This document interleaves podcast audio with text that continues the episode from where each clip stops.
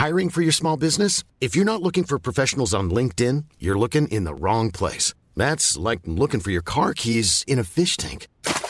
LinkedIn helps you hire professionals you can't find anywhere else, even those who aren't actively searching for a new job but might be open to the perfect role. In a given month, over 70% of LinkedIn users don't even visit other leading job sites. So start looking in the right place. With LinkedIn, you can hire professionals like a professional. Post your free job on linkedin.com slash people today.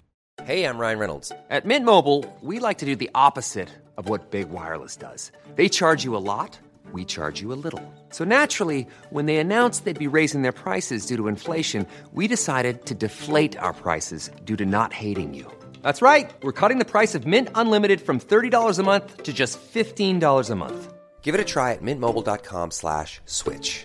$45 upfront for three months plus taxes and fees. Promo rate for new customers for limited time. Unlimited more than 40 gigabytes per month. Slows. Full terms at mintmobile.com.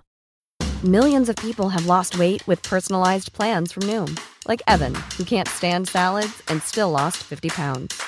Salads, generally, for most people, are the easy button, right? For me, that wasn't an option. I never really was a salad guy. That's just not who I am. But Noom worked for me. Get your personalized plan today at Noom.com. Real Noom user compensated to provide their story.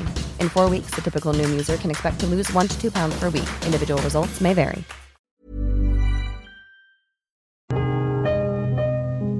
Lettura della Bibbia.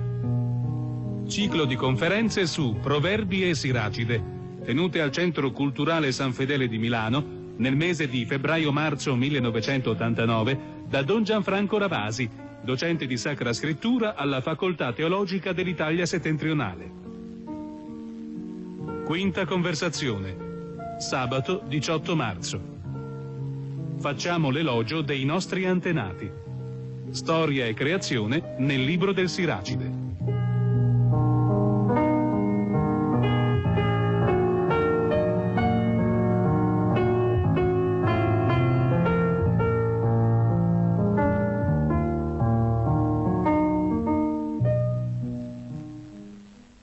Ci ricolleghiamo idealmente al testo, a quella pagina con la quale abbiamo concluso l'ultimo nostro incontro, il primo sul Siracide. Si tratta del capitolo 24, un capitolo che è parallelo per l'autore al capitolo primo. Si tratta di due grandi pagine che celebrano la sapienza. Siamo già abituati ormai a riconoscere la figura della sapienza così come è presentata all'interno della letteratura sapienziale questa figura femminile trascendente e al tempo stesso vicina all'uomo, superiore e compagna di strada dell'uomo, anzi presente nella mente sua, nel cuore suo, nella capacità di ricerca dell'uomo stesso. Il primo canto, quello del capitolo primo, io non lo posso ora leggere, lo affido però alla vostra lettura perché è un bel testo, soprattutto ha un versetto che per me è straordinario, è una secondo me, delle frasi più belle della Bibbia. La sabbia del mare, le gocce della pioggia e i giorni del mondo, chi potrà contarli? E di fronte a questa domanda sul mistero, vedete, dell'infinitamente piccolo e dell'infinitamente grande, la sabbia e i giorni della storia, c'è attorno a questo mistero una risposta, e la risposta è la sapienza, la sapienza di Dio che li ha queste realtà le ha create, le ha organizzate in un disegno, in una trama, in un pizzo quasi meraviglioso, una trina. L'autore continua proprio ad immaginare qualcosa che è molto simile all'arabesco nell'interno dell'universo e nell'interno della storia. È quell'ottimismo che dovremmo vedere soprattutto questa sera. Il capitolo 24 è invece da ascoltare, adesso lo leggeremo, è un po' da ascoltare, direi quasi lasciandosi cullare dalle immagini. È una specie di vero e proprio filmato, nel quale passano, sfilano davanti a noi tutte le realtà dell'universo. Innanzitutto la sapienza, lo sentiremo, io preferisco poi farvi leggere, leggere, insieme di fila il testo in modo da non spezzettarlo con spiegazioni, con note in calce che sono quasi degli intoppi, perché il testo è limpidissimo, è un vero e proprio inno fluviale.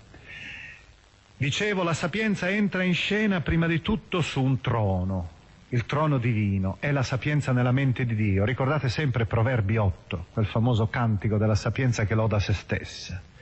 Essa passeggia sulle nubi, passeggia nei cieli, spazia con l'infinito di Dio stesso. Ma ecco che all'improvviso questa sapienza decide di scendere. Viene inviata da Dio stesso a cercarsi una residenza, una dimora, una abitazione. È una tenda, una tenda che si trova in Giacobbe. È il grande culto di Sion è quindi la presenza nell'interno di un popolo circoscritto e nell'interno per di più di una liturgia. Sottolineiamo questo aspetto della liturgia. Ma poi l'autore ancora capisce che la sapienza è qualcosa che deborda, che avvolge tutto il cosmo ed ecco allora una vera e propria catena di immagini.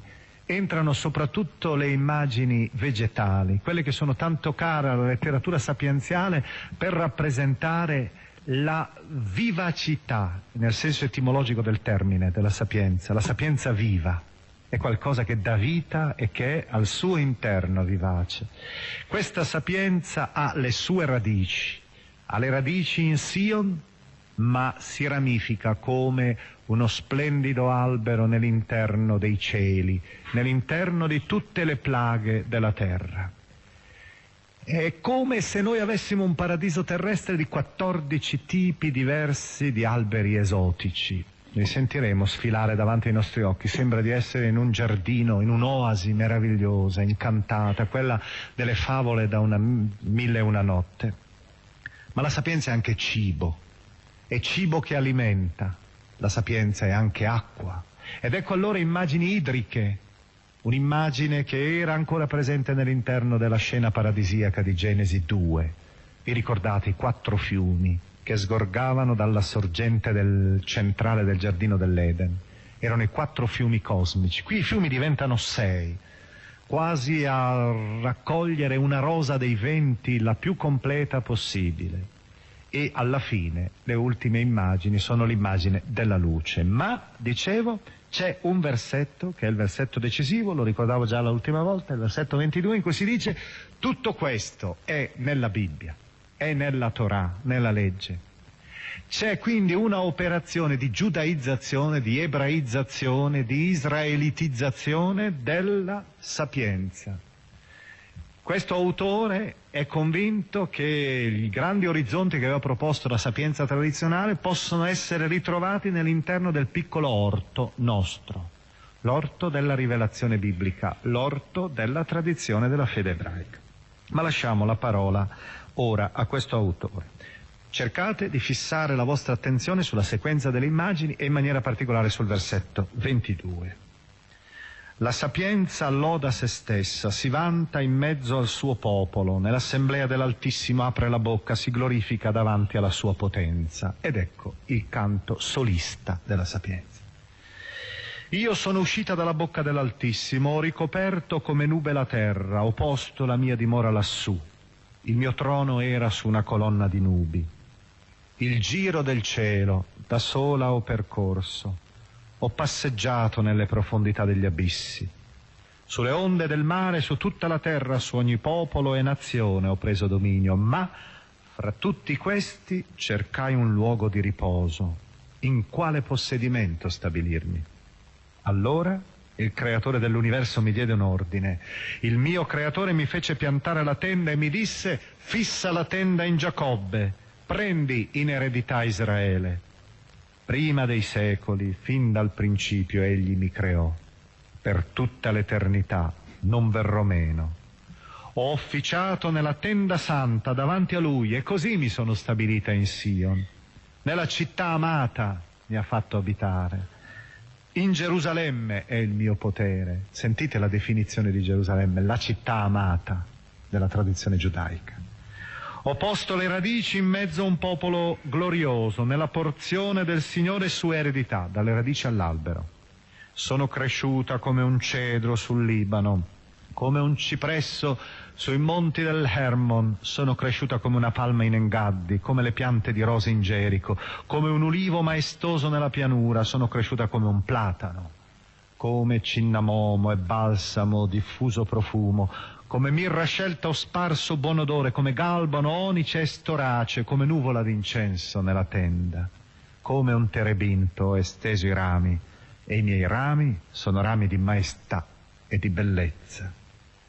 Io, come una vite, ho prodotto germogli graziosi e i miei fiori sono frutti di gloria e di ricchezza. Avvicinatevi a me, voi che mi desiderate, e saziatevi dei miei prodotti, il cibo.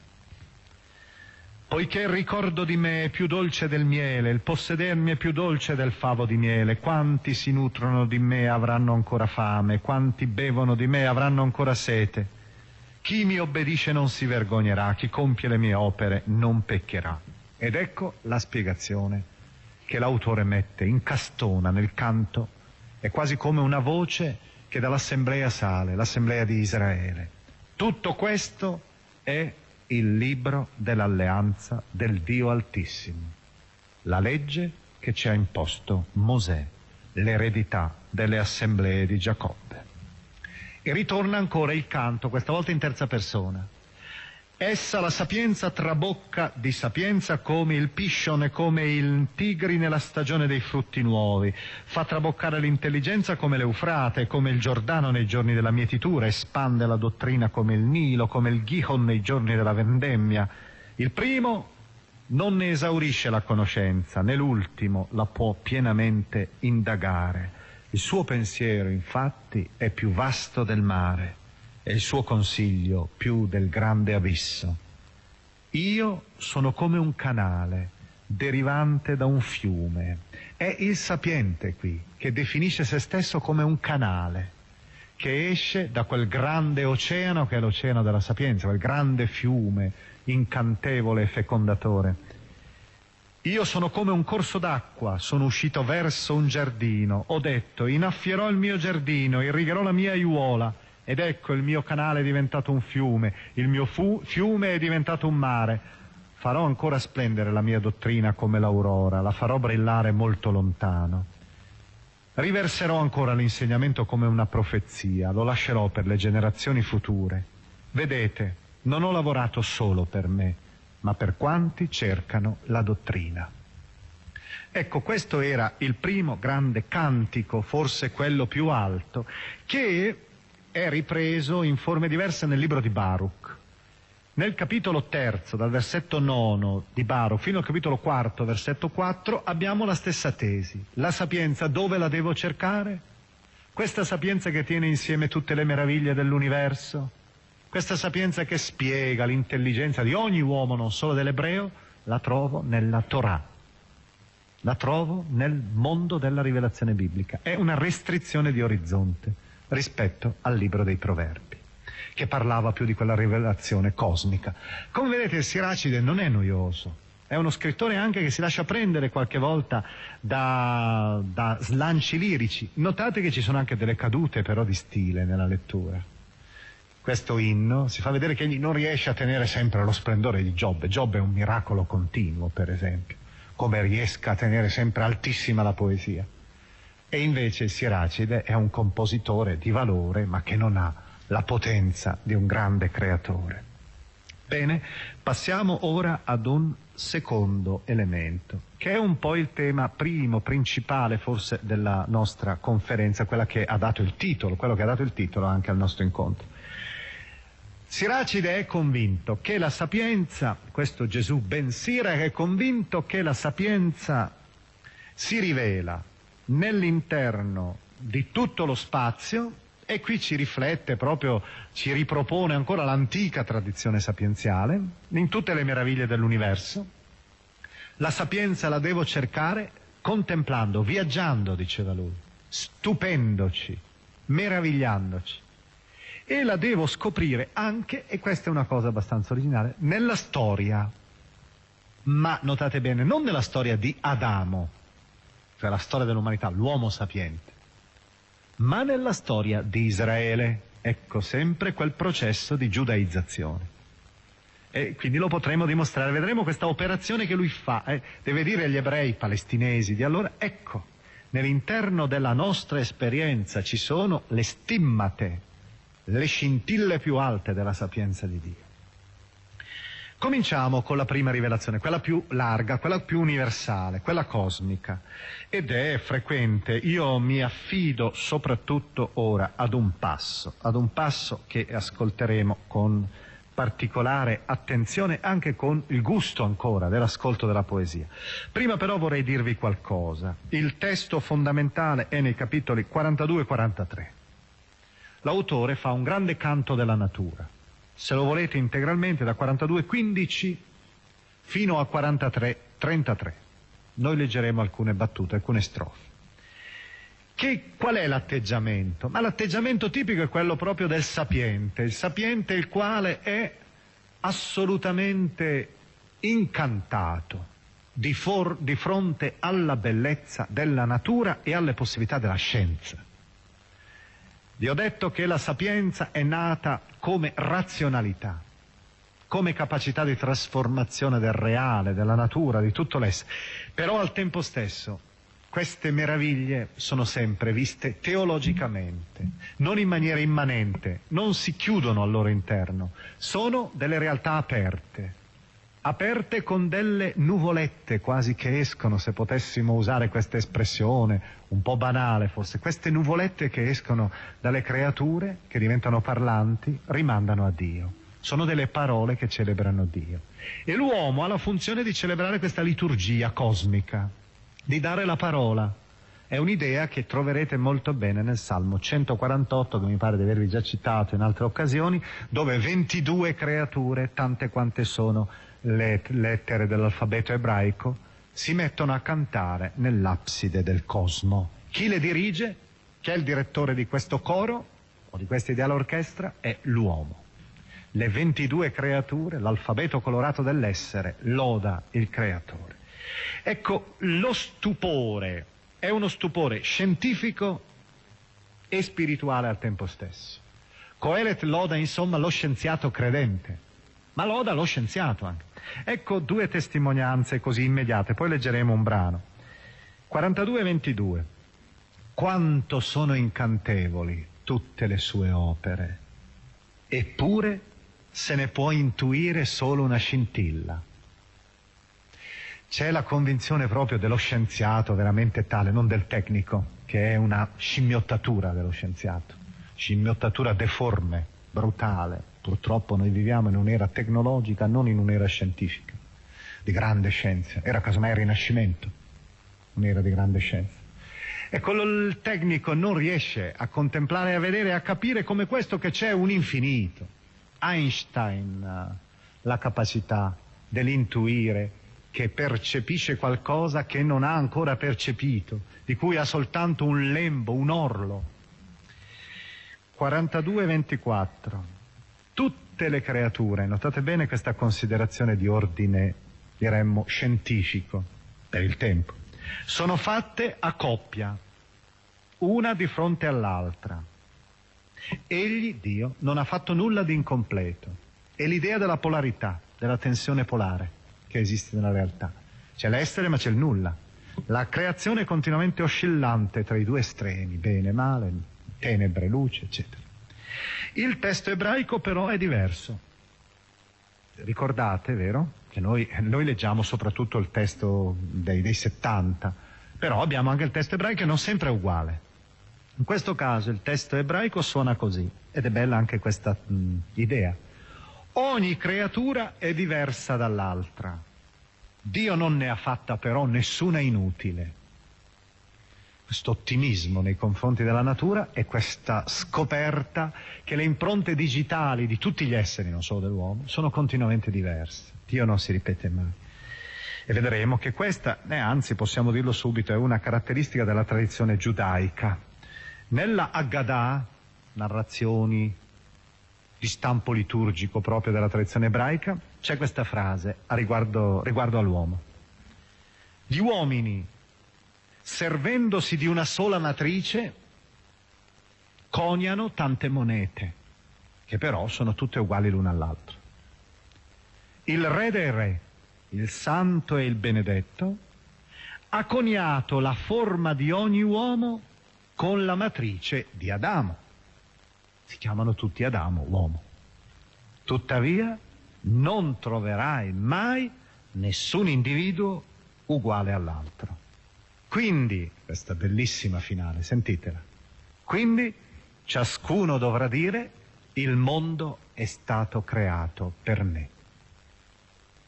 Perché io sono diverso da tutti gli altri e quindi mi ha destinato a vedere il mondo in una maniera che il mio vicino non può vedere, a capire le cose in una maniera diversa dal come l'altro le comprende. La sfilata, ma proverete a leggere questo canto dei capitoli 42-43 vedrete, vi divertirete anche, adesso lo sentirete anche per il brano che leggo. Il sole, la luna, le stelle, l'arcobaleno e poi, ecco, sentiamo, 43 versetto 13 in avanti.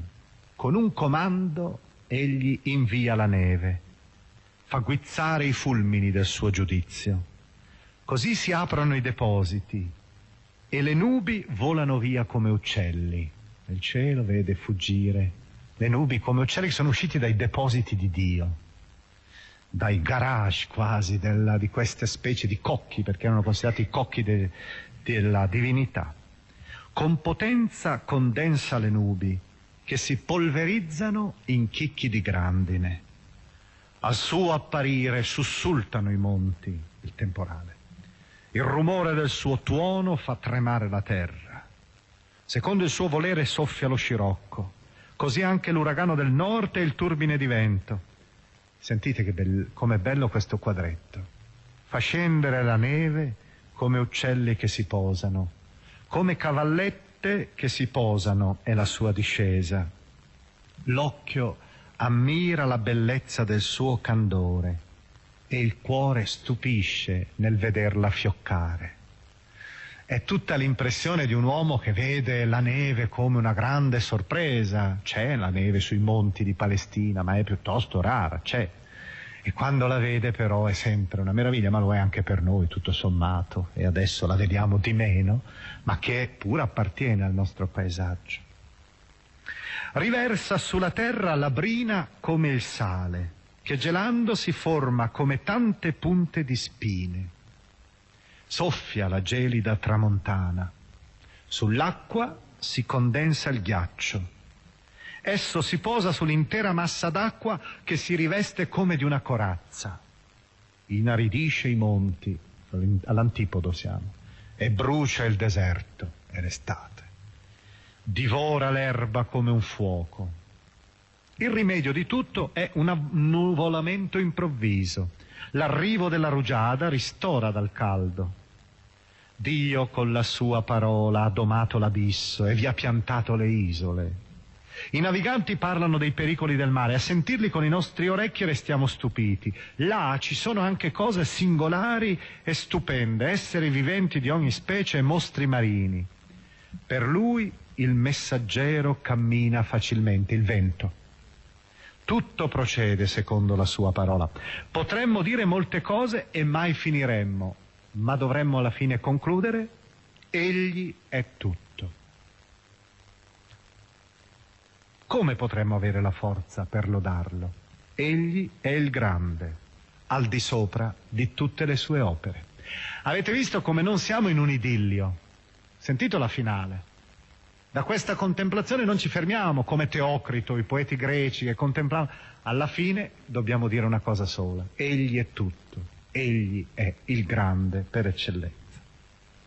E passiamo ora al secondo elemento. Il secondo elemento è quello della storia. E su questo richiedo proprio un po' la vostra attenzione per vedere il movimento con cui, il movimento di pensiero di quest'autore. Dunque noi abbiamo detto ripetutamente, parlando della sapienza, in particolare della sapienza dei proverbi, che la storia della salvezza di Israele non c'è più. Vi ricordate che vi dicevo, la parola alleanza nei proverbi ricorre una sola volta, una categoria così importante nell'interno della storia biblica. Una sola volta indica il contratto matrimoniale, la parola berit alleanza. Che cosa fa il Siracide? Il Siracide invece ha nei capitoli 44-50 una galleria di ritratti. Sfilano davanti a noi, sfila davanti al lettore una trentina di medaglioni che vedono Enoch, il giusto, non parte da Adamo, Adamo lo mette alla fine, quasi come sigillo di tutta la storia. Enoch, Noè, Abramo, adesso voi provate a sentire queste figure, io dico le, le principali, quasi tutte, insomma, in modo tale che voi abbiate davanti ai vostri occhi in sequenza, immaginate di essere in questa galleria, in questa sala, tutta la storia della Bibbia. Ed è un sapiente, quindi ha ripreso la storia di Israele. E questa è la cosa che ci fa un po' difficoltà. Se la sapienza parla invece dell'uomo in quanto tale, non può usare i riferimenti così espliciti e così personali, ma una risposta già la potete intravedere. Enoch, Noè, Abramo, Isacco e Giacobbe, Mosè, Aronne, e pensate che di Aronne da uno dei ritratti più lunghi in assoluto, più minuziosamente cesellati. Perché? Lasciamo sospesa per ora questa domanda, la raccoglieremo tra poco. Pinchas, un altro sacerdote, discendente della dinastia sacerdotale.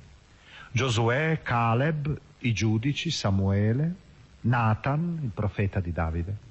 Davide, Salomone, Roboamo, figlio di Salomone, Geroboamo, il primo re scismatico, quello che ha aperto il regno di Israele, regno diviso dal regno di Salomone, Elia, Eliseo, Ezechia, re giusto, contemporaneo di Isaia, ecco Isaia di fatti, Giosia, re giusto, contemporaneo di Geremia, i re e i profeti, sim- sinteticamente, Zorobabele, Giosuè, Neemia e in finale un quadro, proprio stiamo uscendo dalla sala, è un quadro enorme, monumentale. Questo grande quadro è Simone, Simone II, il sommo sacerdote del suo tempo, è stato in carica più o meno tra il 220 e il 195 a.C. L'importanza, prima di tutto e soprattutto, del sacerdozio. Perché? Perché ormai nel post-esilio dove sono i capi di Stato? Dove mai la discendenza davidica? Tutto è morto, tutto è scomparso. Ci si affida completamente ormai alla figura del sacerdozio. Ed ecco allora questo ritratto colossale, per esempio, di Simone. Egli lo riprende quasi dal vivo mentre appare, immaginate, non so, una cerimonia papale, nello splendore ancora dell'antico rito e i tempi poniamo, non so, di Pio XII. Una specie di cerimonia che qualche volta aveva dei contorni certamente non solo rinascimentali ma faraonici persino. Questo rituale è tutta la folla che assiste stupita, che assiste incantata, leggendo in questi riti tutta una serie di segnali che la folla comprende perché partecipa di quel rito. L'autore fa la stessa cosa. Siamo nel Tempio e lui guarda in maniera stupita questo sacerdote, Simone, il quale entra in scena come un astro mattutino fra le nubi, come la luna nei giorni in cui è piena, come il sole sfolgorante sul tempio dell'Altissimo, come l'arcobaleno splendente fra nubi di gloria, come il fiore delle rose nella stagione di primavera, come un giglio lungo un corso d'acqua, come un germoglio d'albero d'incenso nella stagione estiva, come fuoco e incenso su un braciere, come un vaso d'oro massiccio ornato con ogni specie di pietre preziose. Guardate che è una frase sola, eh? Con una cascata di immagini le più belle dell'universo, come un ulivo verdeggiante pieno di frutti e come un cipresso svettante tra le nuvole. Così è Simone, quando indossava i paramenti solenni. Quando si rivestiva con gli ornamenti più belli, salendo i gradini del santo altare dei sacrifici, riempiva di gloria l'intero santuario quando riceveva le parti delle vittime dalle mani dei sacerdoti, mentre stendeva presso il braciere del, mentre stava presso il braciere dell'altare circondato dalla corona dei fratelli, sacerdoti come fronde di cedri nel Libano, e lo circondavano come fusti di palme, mentre tutti i figli di Aronne nella loro gloria, con le offerte del Signore nelle mani, stavano davanti a tutta l'assemblea di Israele, egli compiva il rito liturgico sugli altari, preparando l'offerta all'Altissimo Onnipotente. Egli stendeva la mano sulla coppa e versava succo d'uva, lo spargeva alle basi dell'altare, esaltare come profumo soave all'altissimo re di tutte le cose. Allora tutti i figli di Aronne alzavano la voce, eccetera. Voi vedete che è un ritratto dal vivo di un rito, un rito del giudaismo, del secondo tempio, il tempio nel quale Israele ormai aveva l'unico elemento di coagulo, quando ormai erano crollate le istituzioni politiche. Era il sacerdote che teneva insieme questa teocrazia, questo regno sacrale, questo stato sacrale. E l'autore lo canta con questo entusiasmo, mentre per gli altri autori, il grande Davide avrà un trafiletto molto più breve, Simone e Aronne, il padre del sacerdozio. Ecco, ma a questo punto vorrei fare due considerazioni, quelle due considerazioni che mi stanno. La prima è questa. Il problema centrale. Qui è la storia di Israele. Cosa c'entra con la tendenza tipica della letteratura sapienziale a parlare delle cose che sono universali? Beh, l'autore innanzitutto, abbiamo detto, vuole rendere giudaica la sapienza. E allora ecco il suo sforzo di mostrare nell'interno di questi ritratti i sapienti di Israele. Per dire, dove devi cercare la sapienza? Guarda i tuoi padri. Sono loro la fiaccola della sapienza, l'incarnazione della sapienza. Però lui sa che anche la sapienza tendenzialmente non si legava a queste frontiere. E allora gli altri che vogliono guardare a queste immagini per scoprire la sapienza, gli altri come devono guardare queste figure che magari non conoscono? Ecco allora l'introduzione. Queste figure, egli dice, sono la rappresentazione dei grandi modelli di vita possibili. Sono la rappresentazione dei grandi ritratti dei sapienti. Provate a sentire come lui alla, in apertura li definisce. E voi capirete che non li definisce in tanto, tanto in quanto sono membri del popolo eletto che hanno guidato Israele in certi periodi o l'hanno salvato. Li rappresenta come se fossero dei sapienti universali. Ma più che non le mie parole, sono le sue chiare. Facciamo dunque l'elogio non subito dei nostri padri, ma degli uomini illustri dei nostri antenati secondo le loro generazioni. Il Signore ha profuso in essi la gloria, la sua grandezza è apparsa sin dall'inizio dei secoli. Ed ecco che cos'erano. Erano signori nei loro regni, uomini rinomati per la loro potenza, consiglieri per la loro intelligenza, annunziatori nelle profezie, capi del popolo con le loro decisioni e con l'intelligenza della sapienza popolare. Saggi discorsi erano nel loro insegnamento.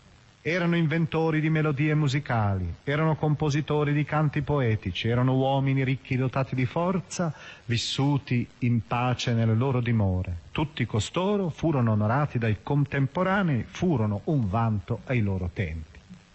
Come vedrete, come vedete, si tratta di ritratti tipici Hiring for your small business? If you're not looking for professionals on LinkedIn, you're looking in the wrong place. That's like looking for your car keys in a fish tank. LinkedIn helps you hire professionals you can't find anywhere else, even those who aren't actively searching for a new job but might be open to the perfect role. In a given month, over 70% of LinkedIn users don't even visit other leading job sites. So start looking in the right place. With LinkedIn, you can hire professionals like a professional. Post your free job on linkedin.com slash people today. Everyone knows therapy is great for solving problems, but getting therapy has its own problems too, like finding the right therapist, fitting into their schedule, and of course, the cost. Well, BetterHelp can solve those problems. It's totally online and built around your schedule. It's surprisingly affordable too. Connect with a credentialed therapist by phone, video, or online chat, all from the comfort of your home.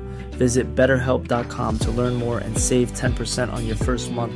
That's BetterHelp, H E L P. artisti, di uomini di Stato, di uomini sapienti ed illustri. Egli cioè usa la storia di Israele per mostrare l'emblema dei sapienti di tutti i tempi. E la seconda considerazione è quella del racconto. Voi vedete che questo autore ama il racconto, nell'interno di questo, un racconto poetico.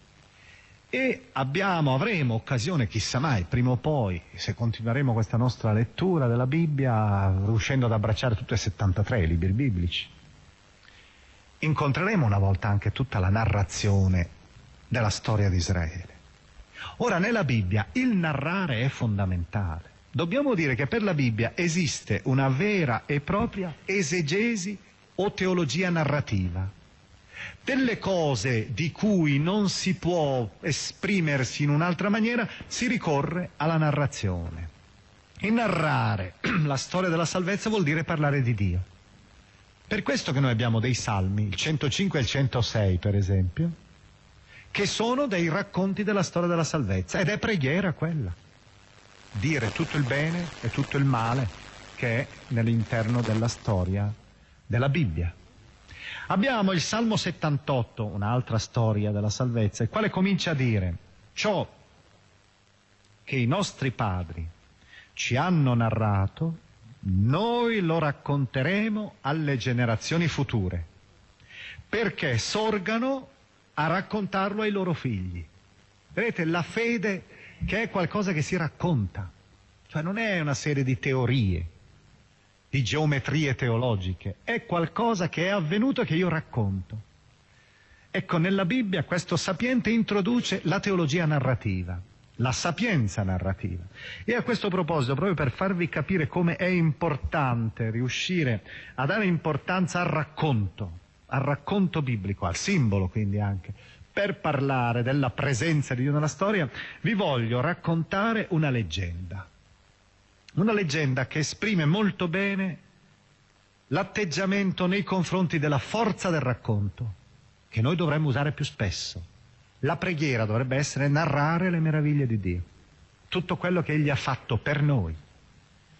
E al tempo stesso la catechesi dovrebbe essere narrare l'azione di Dio nella storia, non speculazione fluida, non speculazione aerea, ma la certezza di una presenza è la leggenda chassidica riferita dal famoso Gershom Scholem nella sua opera Le grandi correnti della mistica ebraica, tradotto anche in italiano dal saggiatore nel 1965, la prima edizione. Protagonista è, primo protagonista è Baal Shem Tov, il fondatore di questa corrente mistica del giudaismo del 1700 d.C., si intende. Quando Baal Shem doveva assolvere un qualche compito difficile, qualcosa di segreto per il bene delle creature, andava in un posto nei boschi, accendeva un fuoco, diceva le preghiere assorto nella meditazione e tutto si realizzava secondo il suo proposito. L'atto, l'evento. Quando una generazione dopo il Maghid di Meseritz un altro rabbino discendente, si ritrovava di fronte allo stesso compito, riandava in quel posto nel bosco e diceva non possiamo più accendere il fuoco perché era proibito, ma possiamo dire le preghiere. E tutto avveniva secondo il suo desiderio. Ancora una generazione dopo, Rabbi Moshe Leib di Sassou doveva assolvere lo stesso compito. Anch'egli andava nel bosco e diceva, non possiamo più accendere il fuoco e non conosciamo più le segrete meditazioni che vivificavano la preghiera, ma conosciamo il posto nel bosco dove tutto ciò accadeva e questo deve bastare. Vedete il fatto che si riduce sempre a poco, sempre di più.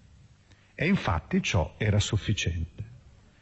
Ma quando di nuovo un'altra generazione dopo Rabbi Israel di Rishin doveva anch'egli affrontare lo stesso compito, se ne stava seduto in una sedia d'oro del suo palazzo dove riceveva i discepoli e diceva non possiamo fare il fuoco, non possiamo dire la preghiera, non conosciamo più il luogo nel bosco, ma di tutto questo possiamo raccontare la storia. E il suo racconto da solo aveva la stessa efficacia delle azioni degli altri tre. L'Eucaristia, se voi guardate bene, è un racconto, è un racconto di un evento di duemila anni fa. al presente.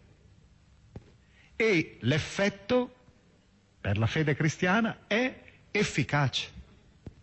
Il racconto che genera, che produce, è la forza della parola, è la forza del memoriale, che non è mai qualcosa di commemorazione del passato, è un passato che essendo modellato sull'infinito, avendo nell'interno un seme di infinito, continua ad agire. Ecco perché noi ricordiamo la storia, dice questo sapiente. Bene, e passiamo ora alla terza e ultima parte della nostra lettura breve del Siracide. Abbiamo visto Siracide 24, abbiamo visto il suo canto della storia e del cosmo, luoghi nei quali si annida la sapienza, in cui la sapienza scrive le sue pagine più affascinanti. Ed eccoci allora ad un lavoro che io considero adesso aperto. Il libro del Siracide è come se fosse una antologia. È come se fosse uno scrigno dal quale si possono estrarre cose nuove e cose antiche. Voi potete usare di questo testo in maniera continua. Io vi invito, anzi, ed è questo lo scopo principale, a far sì, e io lascerò appunto la conferenza aperta, in modo che abbia a continuare ancora per vostro conto, io vi invito proprio a continuare la scoperta del Siracide con tutto il suo buonsenso, con tutti i suoi orizzonti, con tutte le sue considerazioni, con le infinite proposte che egli ci rimanda, proposte di vita quotidiana. Io ne sceglierò solo alcune. L'idea fondamentale è questa, nel resto delle pagine, che tante volte sono organizzate proprio in blocchi, in blocchi ben definiti, in strutture codificate anche. L'idea potremmo esprimerla con una frase di Bernanos. Il destino ordinario dell'uomo non è forse quello di cercare molto lontano e spesso a rischio della propria vita ciò che senza saperlo ha a portata di mano? Siracide ti dice, tu non tentare di andare troppo lontano, a cercare Dio rischiando anche la vita. Cerca vicino e vedrete che proprio leggendo queste pagine troverete un'infinità di cose vicine. Io mi fermerò soltanto per aprire la conferenza, come lasciarla aperta poi alla lettura successiva, sul tema delle relazioni. Le relazioni, d'altra parte, sono un elemento fondamentale della letteratura sapienziale. L'uomo al centro e tutta la raggiera dei contatti. Di solito, nella letteratura sapienziale era facile parlare di una relazione, il padre-figlio. Il padre con la P maiuscola, il figlio con la F minuscola.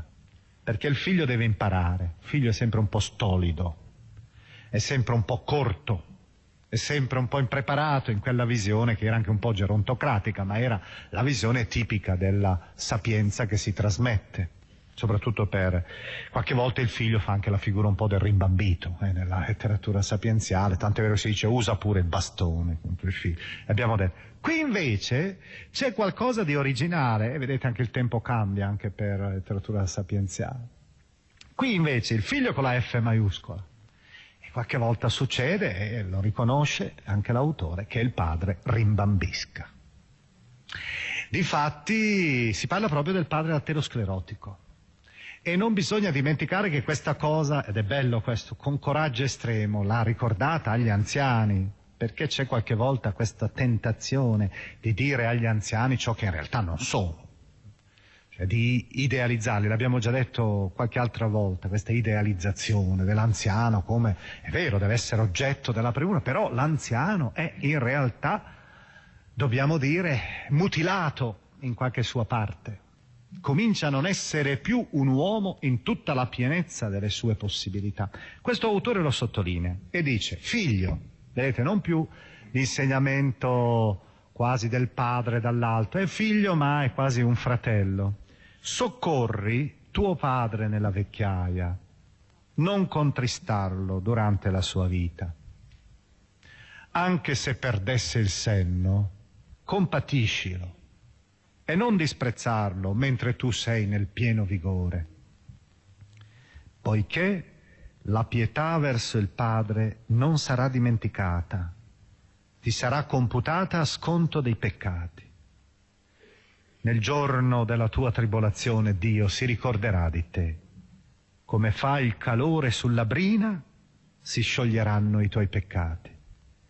Chi abbandona il Padre in questo stato è come un bestemmiatore e chi insulta la madre è maledetto dal Signore. Ecco, vedete, questa idea del Padre annebbiato, tu devi avere rispetto sempre di lui, devi amarlo e fai un atto religioso, un atto di culto. E il testo che abbiamo letto era in 3, 12, 16. Leggete tutto il capitolo terzo sui genitori. Un altro tema delle relazioni, tema carissimo questo al Siracide. Leggete, troverete molte pagine, un tema molto bello questo, tema dell'amicizia. E l'autore lo sa usare un po' con tutte le, diciamo, con tutte le attenzioni psicologiche del caso. Egli sa che l'amicizia è una cosa delicata e sa che bisogna conquistarsela. Ed egli anzi ha inventato il famoso proverbio che chi trova un amico trova un tesoro. Forse non lo sapete, ma è del Siracide questo proverbio, l'ha inventato lui. 6, 7, 17. Noi le leggiamo solo una pagina. Se intendi farti un amico, mettilo alla prova e non fidarti subito di lui. C'è infatti chi è amico quando gli fa comodo, ma non resiste nel giorno della tua sventura. C'è anche l'amico che si cambia in nemico e scoprirà a tuo disonore i vostri litigi. C'è l'amico compagno a tavola, ma non resiste nel giorno della tua sventura. Nella tua fortuna sarà come un altro te stesso e parlerà liberamente con i tuoi familiari, ma se sarai umiliato, si ergerà contro di te e dalla tua presenza si nasconderà, farà finta di non conoscerti. Tieniti lontano dai tuoi nemici e dai tuoi amici, guardati. Ricordate anche qui un famoso proverbio. Ed ecco il proverbio famoso. Un amico fedele è una protezione potente. Chi lo trova, trova un tesoro. Per un amico fedele non c'è prezzo, non c'è peso per il suo valore. Un amico fedele è un balsamo di vita, lo troveranno quanti temono il Signore. Chi teme il Signore è costante nella sua amicizia, perché come uno è, così sarà il suo amico. Avete visto il movimento negativo e positivo? È tipico del Sirace, soprattutto nei primi capitoli. Mettere il volto negativo e poi il volto positivo. Un altro tema, relazioni dico, padre, figlio, amico, amico. I consiglieri. Vi leggo solo un versetto lapidario, non ha bisogno quasi di commento. 37.11. Non consigliarti con una donna sulla sua rivale, con un pauroso sulla guerra, con un mercante sul commercio, con un compratore sulla vendita, con un invidioso sulla riconoscenza, con uno spietato sulla bontà di cuore, con un pigro su un'iniziativa qualsiasi. La donna, la relazione con la donna. Abbiamo già parlato a sufficienza di questo, non continuiamo appunto questo ad, inimicarci ancora questo prezioso pubblico femminile, però io vi invito a leggere i capitoli 25 e 26 per ritrovare ancora questa incarnazione della parola di Dio, questa modestia della parola di Dio che si incarna in questo uomo, il quale però celebra anche una donna ideale, il che vuol dire che lui tutto sommato nel matrimonio è stato forse fortunato. Tant'è vero che il capitolo 26, un brano, è stato usato per il lezionario del matrimonio cristiano, dando quindi importanza a questa pagina della donna che egli compara al sole. Senza il sole l'orizzonte è brutto, triste, come in giornate uggiose. Col sole tutto diventa splendente. Così è la donna. Per una donna ideale, come la dipinge lui, forse con connotati maschisti, non lo so, leggerete nel capitolo 26, per la famiglia, per la casa. C'è nell'interno di queste notazioni un po' quell'atteggiamento che, se ricordo bene, era espresso da quel famoso poeta libanese americano Gibran, Khalil Gibran. Non dite mai ho trovato la verità, dite piuttosto ho trovato una verità. Ecco, il Siracide ci invita a non universalizzare le situazioni. Le ricchezze, relazione con le ricchezze, un altro capitoletto che possiamo aprire. Io adesso vi leggo una battuta, anche qui, capitolo undicesimo, due versetti capitolo undicesimo. Provate adesso per vostro conto, mentre sentite la mia lettura, a individuare chi ha usato questi, questa frase come fonte per costruire qualcosa, per fare un racconto. È facile comunque. 11, 18, 19. C'è chi si fa ricco a furia di attenzioni, preoccupazioni e risparmi. Ma ecco alla fine cosa ne ricava. Quando dice, ho trovato finalmente pace, ora mi godrò tutti i miei beni, non sa quanto tempo ancora gli rimane da vivere lascerà tutto ad altri e morirà. Ricordate, vero, la parabola del ricco stolto del capitolo dodicesimo di Luca. Gli studiosi sono convinti che Gesù l'ha costruito sul Siracide, su una frase del Siracide, allargandola, facendola diventare appunto narrazione. E ancora un passo in avanti, in alto, la dichiarazione delle relazioni con Dio. Il Siracide, lo vedrete nella lettura, ci lascia anche delle belle preghiere qua e là. C'è una preghiera carica di passione, di amore, di tenerezza per Gerusalemme. Gerusalemme che è travagliata, tormentata, città che non è città di pace quindi comincia a sentire un po', si vede l'oppressione della potenza sira, siro-ellenistica, i contrasti interni, sommi sacerdoti, filo-ellenistici, collaborazionisti, troppo liberali nei comportamenti, pronti a svendere la loro fedeltà, la loro moralità. E dall'altra parte vede lo splendore di questa città che è sempre il cuore dell'uomo della Bibbia, eh, come dice il Salmo, ai tuoi servi sono care le pietre di Sion. Ma il Siracide, proprio riguardo alle relazioni con Dio, ci offre un testo che veramente è originale, perché è profetico. Voi sapete che i profeti hanno insegnato continuamente una cosa, il culto senza la vita è una farsa, la preghiera senza la giustizia è ipocrisia, la liturgia senza un riscontro nel resto dei tuoi giorni è magia. Ecco, questa tesi è ribadita con insistenza anche dal Siracide, il quale raccoglie però non solo un filo profetico, ma forse un filo antichissimo. Noi sappiamo che attorno al 2000 a.C. abbiamo una sapienza egiziana che ha questa celebre frase, diventata celebre. La divinità ama molto di più l'uomo dal cuore puro che non il grosso bue sacrificato dall'uomo empio. Cioè gradisce molto di più il sacrificio del cuore che non il sacrificio di un animale. Ecco, sentite come sviluppa questo tema che è stato chiamato convenzionalmente il cherigma profetico, cioè il grande annuncio profetico, come lo sviluppa quest'uomo, Bensira, attorno agli anni 190-180 a.C., quindi secoli dopo i profeti.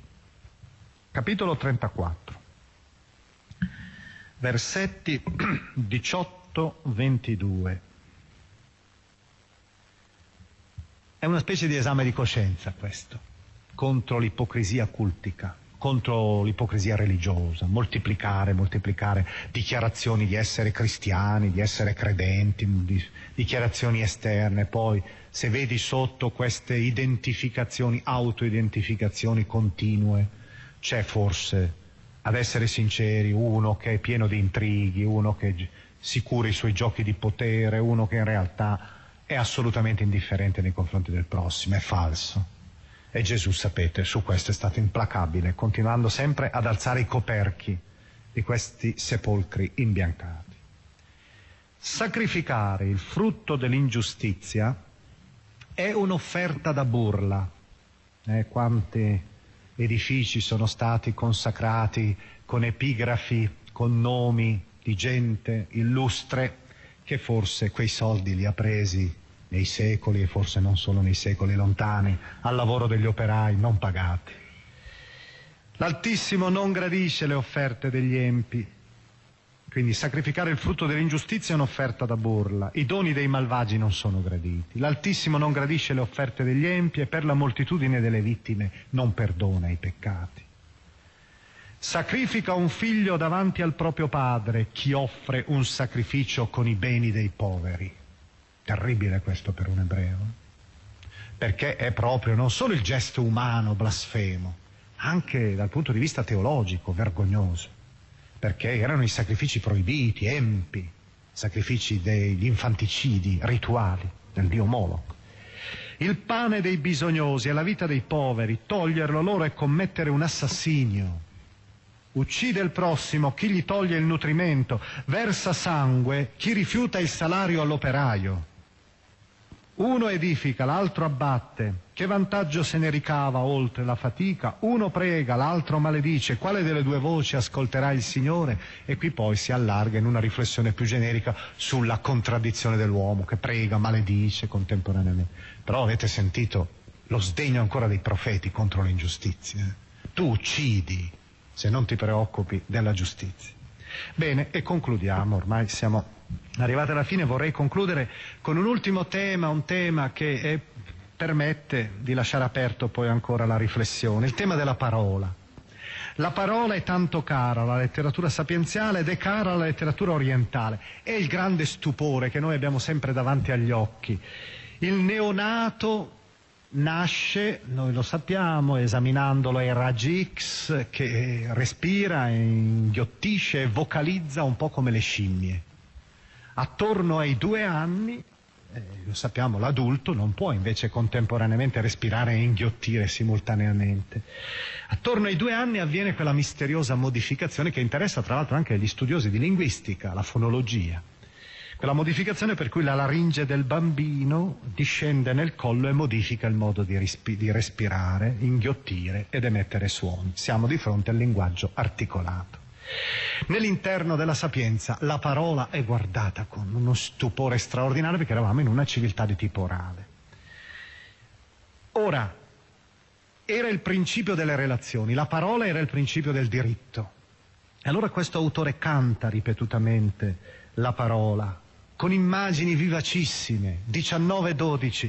La parola che emette lo stupido è come una freccia confitta nella carne della coscia. 4.24. Dalla parola si riconosce la sapienza e l'istruzione dai detti della lingua. È la parola che è uno specchio dell'anima. O ancora 27.5.7. La fornace prova gli oggetti del vasaio la prova dell'uomo si ha nella sua conversazione. Il frutto dimostra come è coltivato l'albero.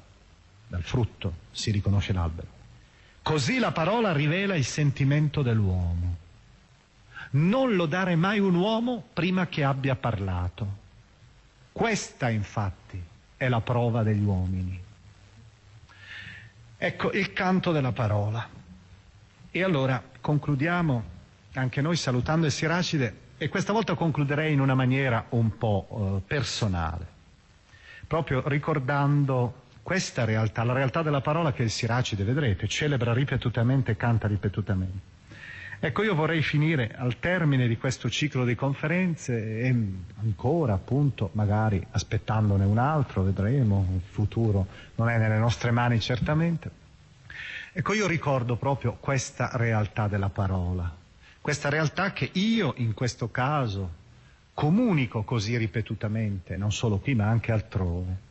E allora vorrei proprio che per una volta tanto si facesse una preghiera, una preghiera che è proprio di, di, tono sapienziale quasi. In questo caso io la chiedo soprattutto per me, se non vi dispiace. E questa preghiera me l'ha data così per caso un attore. È la preghiera di un attore, in realtà io non sono attore e faccio tutt'altra professione, però naturalmente parlo in pubblico ripetutamente facendo vivere parole altrui, che sono le parole pur supreme di Dio, però sono parole altrui, che sono anche alla fine convinzione mia e parole mie. Questo attore è Franco Giacobini, un attore che aveva conosciuto Diego Fabri, che ha lavorato in moltissimi film, 70-80 film credo, e che a Roma ha fatto proprio attorno alle cassette mie, fa un centro d'ascolto con un gruppo di attori e di altre persone che lavorano nel mondo dello spettacolo. Era famoso perché è andato avanti per anni a leggere nelle sale, non so quante volte, centinaia di volte nelle sale di tutta Italia, integralmente in una sera il Vangelo di Marco. Era una specie di folgorazione che aveva avuto. Quando ascolterà questa cosa sarà una testimonianza anche della simpatia che abbiamo per questo attore che adesso è quasi a difficoltà di vista, anche difficoltà d'udito, ma che continua ancora a nutrire questa speranza di parlare, che ha capito cos'è il valore. E lui ha composto, anche sulla scia mi pare, di Diego Fabbri, ha composto questa preghiera che adesso mettiamo così in conclusione. Io vi chiedo di dirla un po' anche, di ascoltare, di dirla un po' anche per me, perché dovrò ancora parlare, se voi vorrete, in futuro. È la preghiera dell'attore, ma come ho detto, possiamo forse applicarla un po' a tutti noi anche, che siamo invitati ad essere profeti, cioè a parlare dal battesimo nostro che ci ha consacrati profeti. Signore, per lavorare per compiere il mio mestiere di attore ho usato solo parole di altri. Per decifrare il senso ho usato altre parole. Fa che per me pregare significhi imparare anche il silenzio. Signore, temo di averla solo parlata la mia vita e non so quanto ancora me ne resti da vivere veramente, ma so con certezza che ho un numero esatto e limitato di parole da dire ancora prima di pronunciarne l'ultima. Fa che siano testimonianza di te. Signore, fammi diventare artista che parla con mille voci, con mille toni, che siano tutte variazioni della tua stessa parola.